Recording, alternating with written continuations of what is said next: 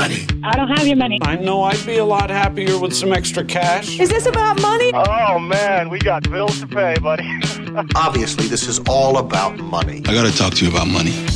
With practical tips and a focus on scripture, let's talk money with Dave and Reb from More Than Enough, the financial show that speaks to the heart of your money story. Real conversations about money for real people. Let's talk money. Are you ready to talk money, Reb?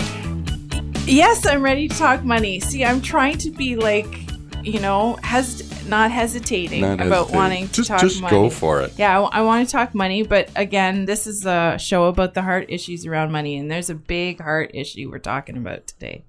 There is a like as opposed to any of the other shows well, that we okay, do. okay, okay, okay, yeah, yeah. It, it, but it's a really, it's dear to my heart and dear to the heart of our special guest today. So, hmm. So Okay. if I've got everybody's curiosity, Everybody around- is yeah. curiosity is piqued. We are ready. Grab your coffee, sit down, relax. We are going to have a conversation around the hard issues of, of money. That is what this show is about, of course. If you've missed some of our shows, you can always get them on morethanenough.ca and chri.ca. They're archived there. If you want to get the podcast into your phone or wherever you podcast, iTunes is the best place. And if you do get it from iTunes, take a second and rate us. It's always fun to see the ratings. And if you want to leave a Facebook message and just mm-hmm. update, Reb and I love reading those. We love getting a little bit of feedback. And always, we're sitting here in the studio with just, you know, our little group. And we know there's a lot of people out there that just have, uh, have something to say. So we love the feedback. If you want to hear a particular show or a topic or something, feel free to just reach out and, and we can see if we can get that on the show. As you said, we got a very special guest with Mm-hmm. us today, and we're talking about a pretty big heart issue. So, do you have a scripture you want to go first, I or can I just jump in and introduce the guest? I no, let's keep them a little more in suspense. oh, hello. Okay. Um, the verses actually that I picked for today are First Thessalonians 4, verse 13 to 14. And they're related to our conversation today and not specifically about money.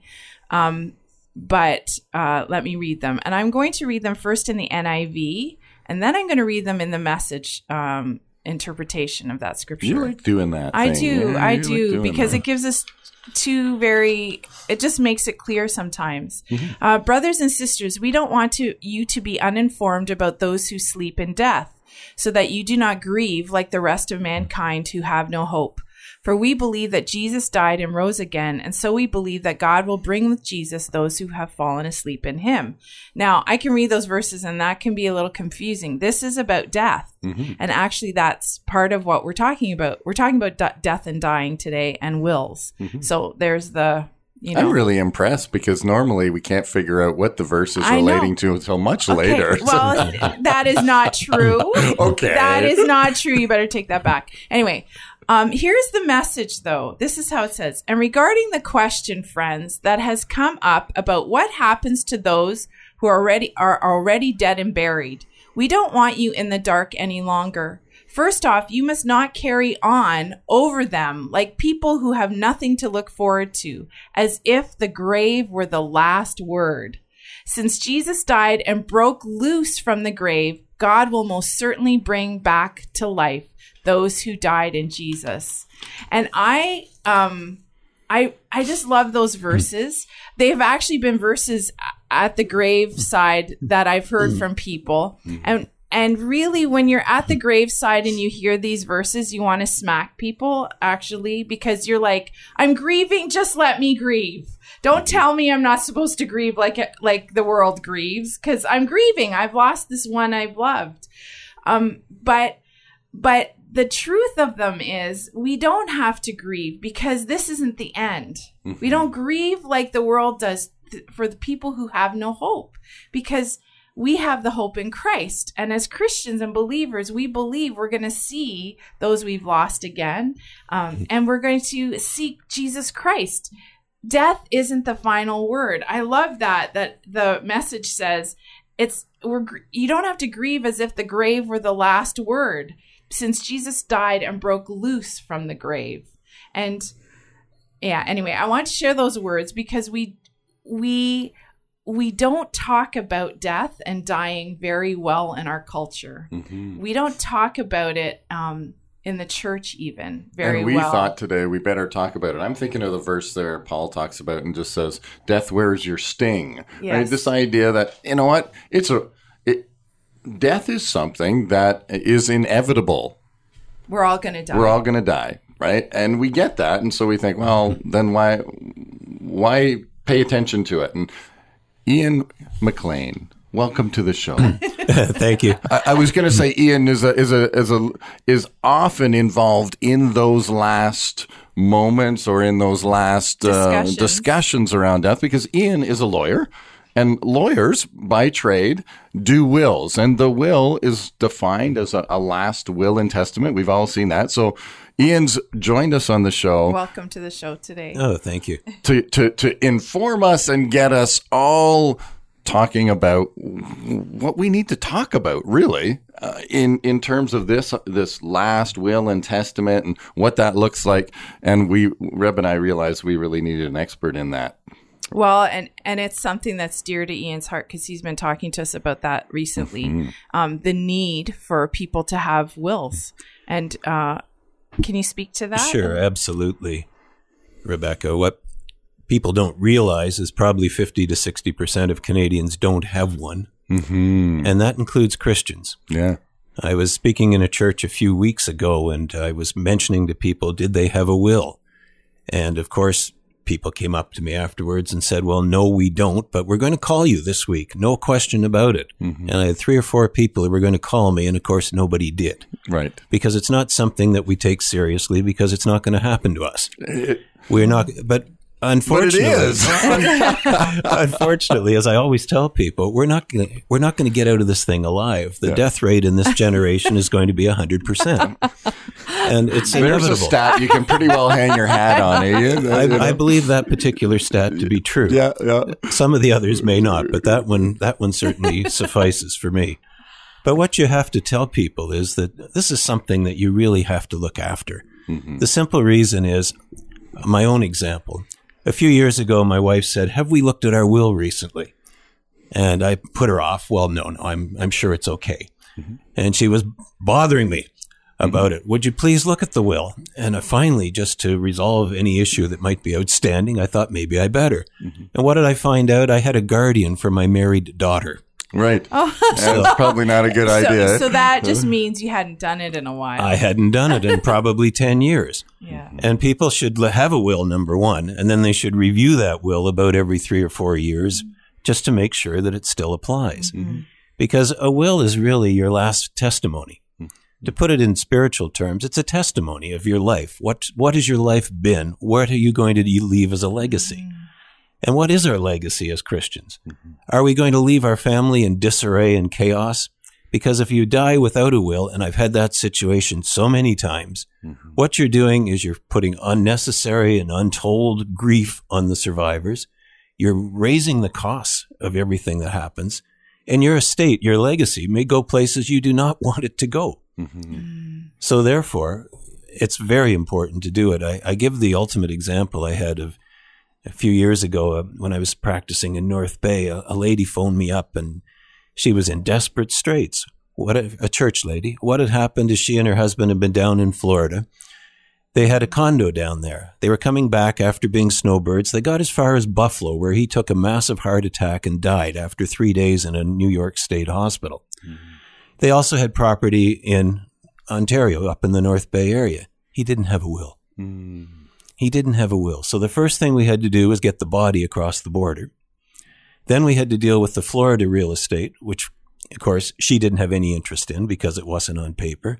Then we had to deal with the North Bay real estate because there wasn't anything there. And it put her to untold and unnecessary trauma and expense. And it took forever. Mm-hmm. We had to sort it out. And she was a Christian lady. All she had to do was come to me or anybody else. Because as you'll find, Dave and Rebecca, in your audience and our audience, we don't often deal with billionaires. Mm-hmm. 80, 90% of the wills I draft are husband to wife, wife to husband, remainder to children. Mm-hmm. It's really easy. It's very simple. You spend a little time with people, find out what their unique needs are because some of them have specific bequests they want to make. For example, a gift to a church mm-hmm. Right. or something like that. And then you get them in, you sign it, and you ask them to review it every five years. And, and you know the the old adage that says an ounce of prevention is worth a pound of cure. I had to think about that for a minute. But an ounce of prevention is worth a pound of cure. In this case, is so appropriate because again, if we place ourselves in in the situation and say, it, "I'm grieving over the loss of a loved one," and that's good and and I need to grieve. And then all of a sudden I have all of these other details and financial aspects and properties and all that that have to be dealt with um, at the same time I'm grieving. That's actually not a great time to be making those kind of decisions even if you do get to make those decisions because as you said sometimes those decisions are out of your hand. The laws of the land come into play and and all of that. And so you know an ounce of of prevention and just doing a will ahead of time or putting it down on paper and allowing allowing your your what you want to be known uh, makes a wow a pound of cure certainly does. Again, I, like many other lawyers, have been called to hospitals at the last minute where somebody's finally realized that maybe this is the time. And there you are at somebody's deathbed. They don't really want you there. In one sense, you don't want to be there, but you're there to do what you can. And you get instructions such as they are, but you leave there and you're wondering, is this really what that person wanted? Because it mm-hmm. was a last minute thing. Mm. And then the friend tells you, well, that person really wanted to do this about a year ago, but never got around to it. right So there you are. You draft something. You've got your instructions. Everything's done perfectly legitimately. But you leave wondering, is that really what he wanted? Is that really what she wanted to do? And you and you as a lawyer are beside these people and you're thinking this could have been different. This, It should have been it, different. It should have been different. And I and that's the point of what we're sharing today. It's a very simple message. If you don't have a will and you have uh, property or a house or children or uh, people you care about in your life, go get it done do do the prevention now? Because what happens so if i have a will and i die wh- what ha- what is the process? Cuz i think this is something we need to talk about because we're not very good about talking about death. So i die suddenly or or um, maybe not so suddenly. And David is left with the kids and I and the will is open. Does a lawyer open the will or what happens? What's the process of that? Well, if I've drafted your will, Yes. I've got it in our fireproof safe. Okay. So if David was suddenly no longer with us, you would phone me and say, David's no longer with us. Could you op- find the will? Of course. I go there and I open it and I look at the will, and the first thing I realize is who is the executor. Okay. Probably if David's no longer with us, you would inevitably, I would assume, be the executor. and what is an executor? Yeah, What the executor is the person who's in charge of looking after the estate. okay. What you want is you want somebody that you trust, obviously, as your executor. For example, if you have a husband a wife, usually it's the other spouse is the principal executor. But I always suggest having some other as an alternate because what you're doing when you're drafting a will is attempting to avoid intestacy at all costs. And what does that mean? Like- Intestacy is when people die without a will. okay. Right. And for example, if you and David were unfortunately taken out in a car crash and you were each other's executors and there was no one else there, it's considered an intestacy. okay. So what I always suggest, for example, if, if we're talking about David and it's his estate and you're the executor, I always suggest an alternate. And that's usually a child, uh, uh if they're of age, mm-hmm. or the be- a best friend, or even a lawyer, or someone that you trust so that there's never any intestacy in case the two of you were taken out. okay. I've seen that. The hu- husband and wife died tragically in a car accident. They had children. Hmm. So it was an intestate. We had to go through the whole administration process while the children are left in, in a legal limbo for a certain period of time and unnecessarily inconvenienced and traumatized. So when you don't have a will, so we if we do, we call our lawyer and it's all laid out for us there. But if you don't have a will, it goes to the courts then Yes. to determine. Yes, there's a whole series of statutes that determine who can apply for what's called administration. But administration the statutes tell you what's going to happen to your estate. Hmm. You don't have any choice at that point. Okay. And if there's people that you didn't want to get anything, they're going to get it. If there's people that you did want to and they're not, and the administration says they don't, they don't. So it's all dictated to you by the by the statutes. It's there. It's unnecessary. It's inconvenient. You have to then take the extra step of an application to court Okay. and there's there's really great concerns there. For example, I, I had a. You really want to be in charge of what your legacy is. You want mm-hmm. your funds, whatever they are, to go to whomever you want them to go to. And you can find all sorts of interesting and curious circumstances. A woman in New York, a very wealthy lady, left $20 million to a dog. Mm-hmm. Oh uh, my. And then there was the case. There was a case in Toronto in the 30s of the baby derby, where an, an old bachelor decided this is in the 1930s decided he would leave his entire estate since he had nobody else to leave it to to the woman in Toronto who had the most babies in the next 10 years. So the ba- the baby derby was on. Mm-hmm. Oh no. 10 years later, the executor of the will awarded it to three women who each had nine children. And they split it. Now, there was one woman who'd had 10 children, but she didn't get it because she'd had them by five different men. Oh. And in the Toronto of the 30s, that still meant something. I don't know what would happen today, but I would suggest people don't do that type of a will. But it shows what you can do. Bob Fosse, who was the Broadway director, left in his will uh, X hundred thousand dollars, I think it was, to throw the greatest party ever. And he invited hundreds of people, and they all had a drink on him, I guess. Oh. You know, I would suggest there are other things more beneficial to the community, and particularly the Christian community, that you can consider as alternatives. And and uh, you talk about this uh, whole part about legacy, and and you know we often talk about when we do the the coaching that we do. You know that's part of stewardship is in a sense saying you know when I'm alive there's stuff I have to take care of. You know I got to do an oil change on the car. I take care of that. You know all of those things. We spend our time and energy and money taking care of our stuff. And if you have stuff then we also want to make sure that it's taken care of beyond our life into the future. And I've heard some great stories about people who have done great things in leaving the legacy. The one that pops to mind right away is, is Alfred Nobel, if you know that story, where he started the Nobel Peace Prizes it, uh, really as a prompt when he read his own obituary and said, "Wait a minute, is if this is how I'm going to be remembered with humankind."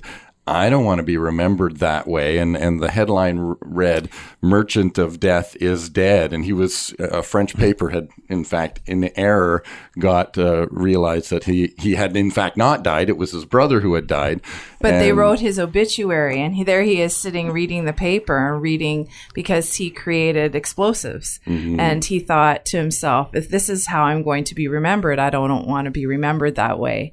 And then, of course, he goes on and creates Nobel Peace Prize. And to which we still today are celebrating. celebrating, You know, there's a legacy that goes on and on right now because somebody looked forward and said, Alfred Nobel by name, looked forward and said, wait a minute, this is not what I want my fortune, my life to reflect. And, and so, and I think even if we don't have a fortune, we all have stuff. Uh, and I often, you know, talk to people, you know, in your day to day giving, you know, we, we, we do go to church and we do want to be responsible and, and in a sense give generously, whether it's to the church or other places. And by not having a will, you're in fact giving up anything if there was any giving that you wanted to do and generally the the year of your death is the one that you make the most money in. I don't know if you've experienced that ian but in, in our financial piece whenever we see it we go wait a minute when we you know when when death comes and we have to roll up all of our stuff into one pot uh, and the government says now we're going to tax you on all that um, then we go wait a minute there's a legacy of taxes that I have to carry on, and we can actually offset some of that as well Like, when yeah, yeah, but- through the will and, and but- preparing that ahead of time. But I like how you said it, Ian, that it's um, when we were praying, you actually said it's a gift. A will and our testament is a gift we leave our family and the people we care for.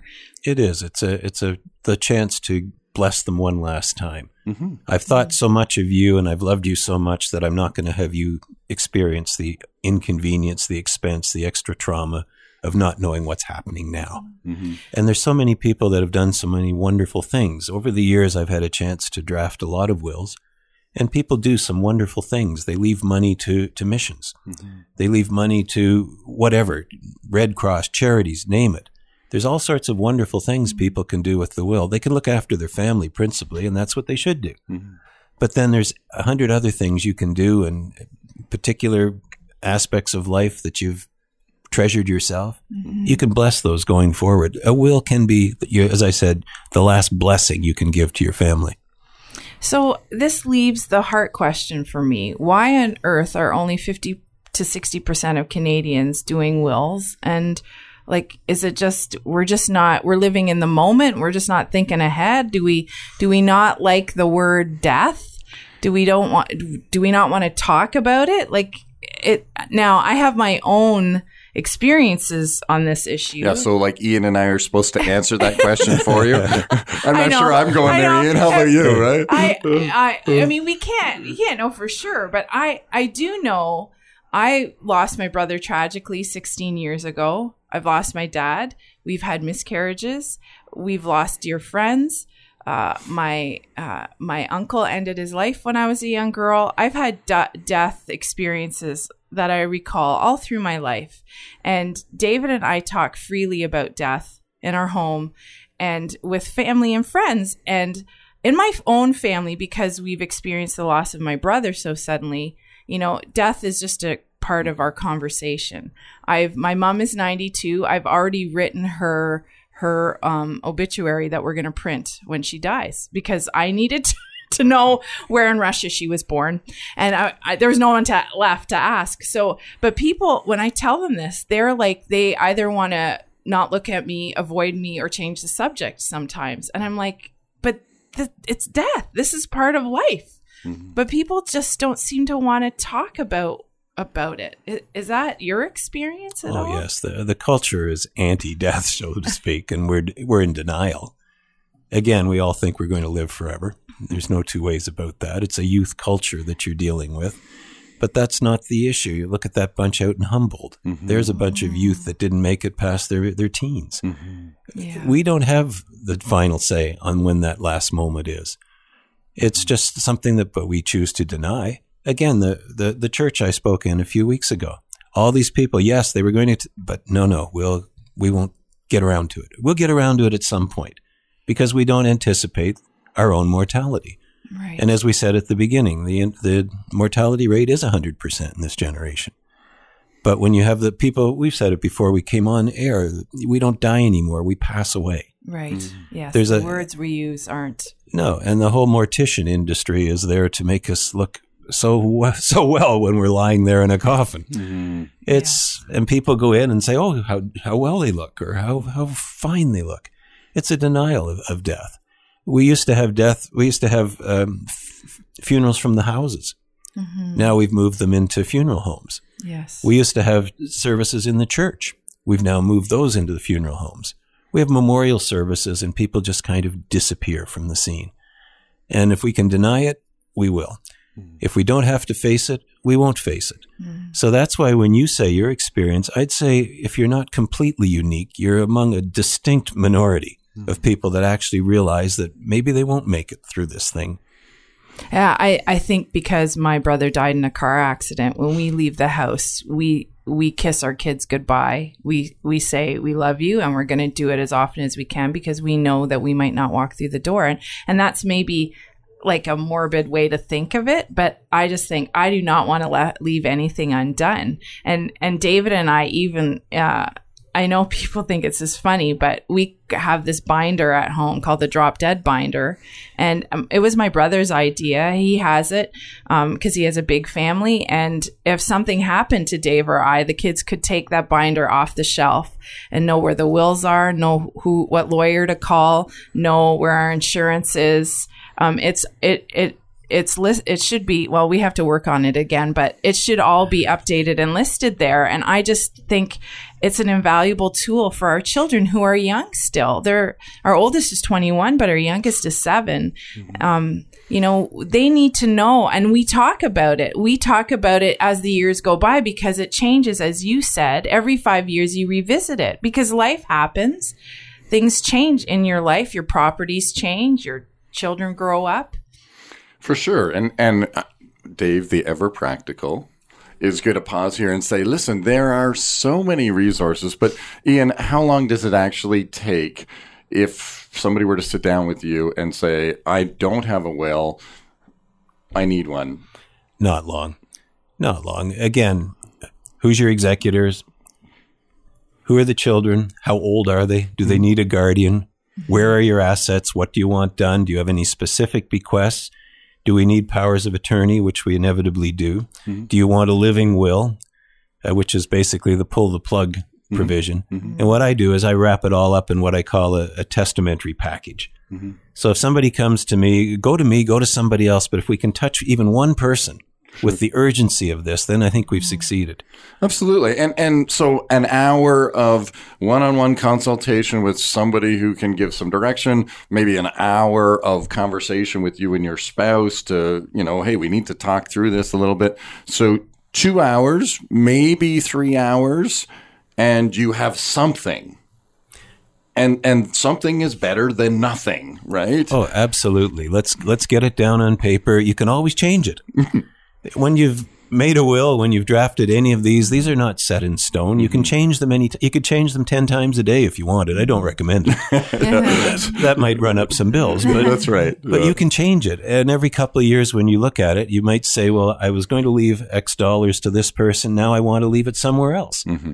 You're not setting anything in stone, but do it. To quote the company, yeah, just, do just it. do Just do- it just do it, just right? do it So, a- and let's leave it with that. We're coming to the end of the show. We've got a couple of things um, that we want to wrap up. This is, in a sense, the second show in our series of spring cleaning. Last week we talked about, uh, you know, facing your finances and and a, and a whole bunch of different topics around that. This is really quite a practical thing that just it's a spring cleaning thing. You do it once. And then every couple years, you kind of get back to it. So, um, if you've been listening, put it on your list to do. Uh, we're in the spring season. Let's get it done. It's a couple hours. Uh, you don't even have to have the conversation before you meet with somebody who knows, but certainly you're going to have a conversation as you meet and afterwards to make sure everything is is in good shape. Does that sound good? yeah Is that good homework? yes C- call someone who knows how to help you get a will in place And of course, we've got Ian here. If you're in the Ottawa area, you look up Ian McLean or call your lawyer Call a lawyer if you've got one, and and get it done. Just do it, as we've already said. So today, also today's show is brought to you by we have some new partners uh, in sponsoring the show, and Brent Vandermeer from the Vandermeer Vandermeer Wealth Management System and Hollis Wealth. They've been such a great team, and I know there's a little coordination here because what Brent does in wealth management really corresponds and lines up with what we've been talking about today in the sense that you might want to talk to your financial advisor if you've got one who about this what do we do with our assets and our stuff? And then go see the the, the lawyer who's going to put it down on paper. And so uh, brent and his team are excellent for that. They'll give you some good advice. Um, and reb i think we need to just wrap it up. I know. Should i do we have time to pray even? Well if you do a short one how's that? Father, thank you for the gift of our life. Thank you that your word says we don't have to mourn and grieve because you've conquered the grave. And Lord, we want to leave our families with peace of mind. So I pray, Lord, that you would help us um, tackle this subject of death and also put in place what needs to be for our families as our last gift to them. Uh, Lord, we bless you and thank you that we have an eternity with you.